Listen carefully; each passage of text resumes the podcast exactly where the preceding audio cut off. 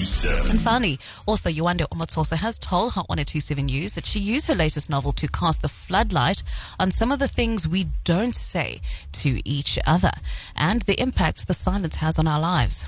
An Unusual Grief has been shortlisted for this year's Fiction Prize at the Sunday Times Literary Awards in partnership with Exclusive Books. It's the moving story of a mother's self-discovery while she tries to process her daughter's suicide.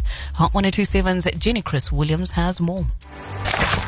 So here we have the anti-heroine, I suppose, and this is Mojisola. And I don't want to give too much away because I think part of the joy of this novel is exploring a woman coming to life again because Mojisola, as Yewande told us yesterday, is half dead in a marriage that is absolutely meaningless, no sex and no conversation, and all of her skills as a really talented botanical artist just have just gone by the wayside until she decides to come and live in her daughter's apartment in an attempt to find out what happened.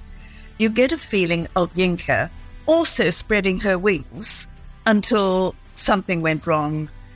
Hmm. One of the things I wanted through Yinka's story to talk about is the unsaid, the things that go unspoken, the things that are there and are seen, but we turn away from.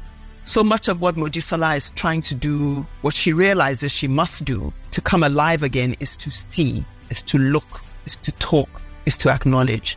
Because all of that is the silence of, of Yinka's life, it's the silence in the marriage.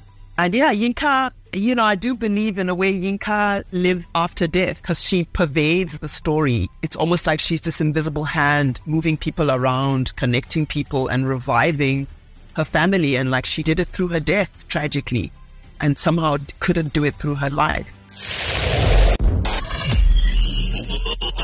Hot 1027.